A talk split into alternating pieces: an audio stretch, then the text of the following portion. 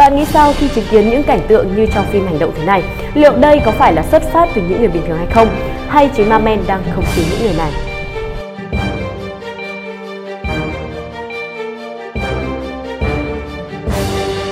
Mấy ngày qua, lực lượng cảnh sát giao thông trên cả nước đang đồng loạt gia quân xử lý vi phạm trong lĩnh vực giao thông đường bộ, đặc biệt là các vi phạm về nồng độ cồn và chất ma túy.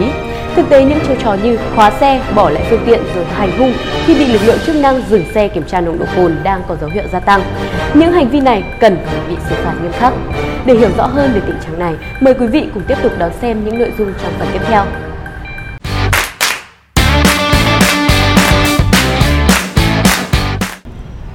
Thưa quý vị, đã sử dụng rượu bia thì không điều khiển phương tiện giao thông. Thông điệp này quá quen thuộc đối với mỗi người dân, nhưng để thay đổi được hành vi thì là một điều khó. Mới đây nhất một trường hợp gây bất bình đó là tài xế Phạm Xuân B, sinh năm 1979, trú tại Hà Trung, Thanh Hóa, vi phạm nồng độ cồn ở mức độ cao. Người tài xế này đã vi phạm nồng độ cồn ở mức cao khi bị cảnh sát giao thông lập biên bản. Tài xế B chửi bới, lăng mạ, thậm chí đấm thẳng vào mặt một chiến sĩ trong tổ công tác. Vụ việc xảy ra vào chiều ngày 15 tháng 3 trên địa bàn phường Đại Mỗ, Nam Từ Liêm, Hà Nội. Theo lãnh đạo đội cảnh sát giao thông số 7, phòng cảnh sát giao thông công an thành phố Hà Nội, chiều ngày 15 tháng 3, tổ công tác của đội làm nhiệm vụ tuần tra kiểm soát lưu động trên địa bàn quận Hà Đông và Nam Từ Liêm phát hiện một người đàn ông điều khiển xe mô tô có biểu hiện đã sử dụng rượu bia. Qua kiểm tra, tổ công tác xác định tài xế Phạm Xuân B vi phạm nồng độ cồn ở mức 0,567 mg trên lít khí thở, cao hơn mức cao nhất bị xử phạt theo Nghị định số 100 là 0,4 mg trên lít khí thở. Sau khi bị lập biên bản, tài xế B đã có những lời lẽ thô tục, chửi bới, tổ công tác đã tuyên truyền và yêu cầu anh B về nhà, nhưng tài xế này vẫn cố tình có những lời lẽ không chuẩn mực. Thậm chí, tài xế này còn bất ngờ vung tay đấm mạnh vào mặt Thượng úy Nguyễn Mạnh Tùng, khiến Thượng úy Tùng vỡ mắt kính, sưng đỏ vùng mặt. Trước sự manh động của tài xế B, tổ công tác đã lập tức khống chế, đưa đối tượng về công an phường Đại Mỗ, quận Nam Từ Liêm để phối hợp giải quyết, xử lý theo quy định. Một trong những chiêu trò phổ biến nhất là khi bị cảnh sát giao thông dừng xe kiểm tra nồng độ cồn, tài xế sẽ khóa cửa ô tô hoặc khóa của xe máy rồi bỏ đi. Các chủ xe sẽ đợi đến sáng hôm sau hết nồng độ cồn mới đến làm việc với lực lượng chức năng rồi đóng phạt.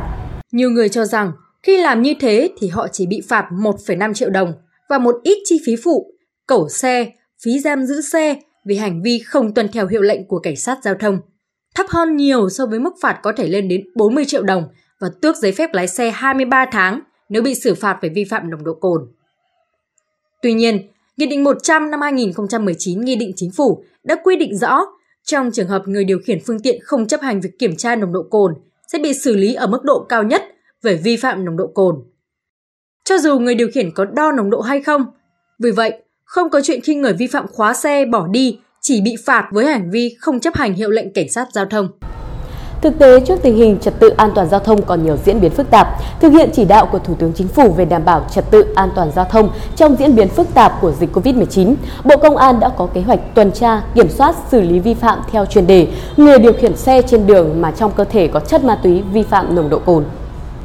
Đợt cao điểm được thực hiện từ ngày 15 tháng 3 đến ngày 31 tháng 12 năm 2021 trên phạm vi toàn quốc. Tập trung vào các tuyến giao thông trọng điểm như cao tốc, quốc lộ và những tuyến đường trong đô thị, đặc biệt là những tuyến vận tải hành khách đi du lịch. Đợt cao điểm xử lý vi phạm nhằm nâng cao ý thức thượng tôn pháp luật và lên án hành vi sử dụng chất ma túy, rượu, bia khi điều khiển phương tiện tham gia giao thông. Đây là hành vi nguy hiểm cho xã hội, đe dọa trực tiếp đến tính mạng, tài sản của người dân.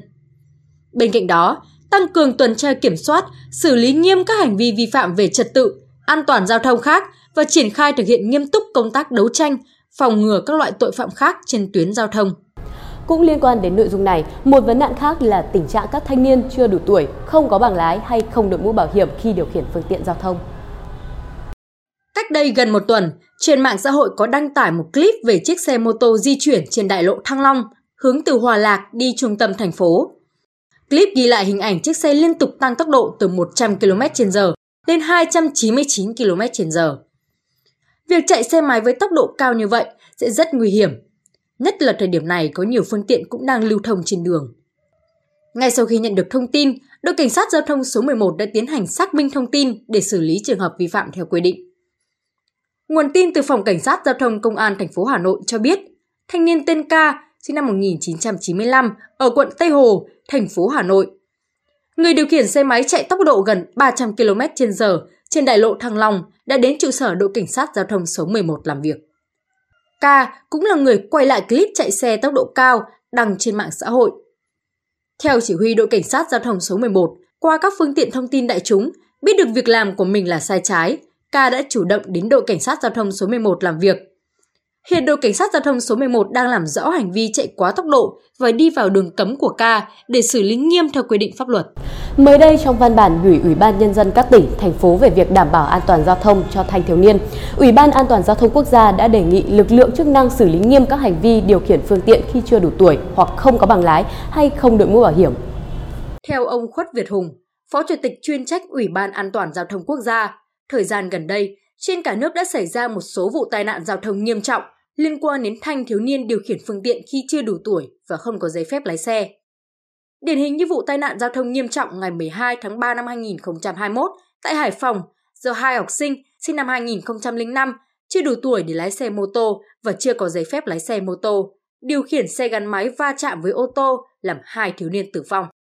Vụ tai nạn giao thông ngày 11 tháng 3 năm 2021 tại Vĩnh Phúc do hai học sinh sinh năm 2004 điều khiển xe mô tô không đội mũ bảo hiểm, phóng với tốc độ cao đã cố tình đâm vào lực lượng cảnh sát giao thông đang làm nhiệm vụ. Hậu quả là một chiến sĩ cảnh sát giao thông bị thương, hay như vụ tai nạn giao thông đặc biệt nghiêm trọng tại Gia Lai vào tháng 2 năm 2021 dẫn tới 4 người trên xe mô tô tử vong, người điều khiển chưa có giấy phép lái xe mô tô. Bên cạnh đó, trong thời gian qua đã xảy ra nhiều vụ tai nạn giao thông nghiêm trọng do các trẻ em học sinh điều khiển xe gắn máy, bao gồm xe gắn động cơ xăng, có dung tích xi lanh dưới 50 cm khối và xe gắn động cơ điện gây ra, làm nhiều trẻ em chết và bị thương. Do đó, Ủy ban An toàn giao thông quốc gia đề nghị Chủ tịch Ủy ban nhân dân kiêm trưởng ban An toàn giao thông tỉnh, thành phố trực thuộc trung ương chỉ đạo lực lượng chức năng của địa phương tăng cường công tác tuần tra, kiểm soát, phát hiện xử lý nghiêm vi phạm trật tự an toàn giao thông của người tham gia giao thông bằng mô tô, xe máy, xe đạp điện. Trong đó, chú trọng vào đối tượng là thanh thiếu niên với các hành vi vi phạm như điều khiển phương tiện khi chưa đủ tuổi, không có giấy phép lái xe phù hợp với loại xe, không đổi mũ bảo hiểm và các vi phạm tương tự khác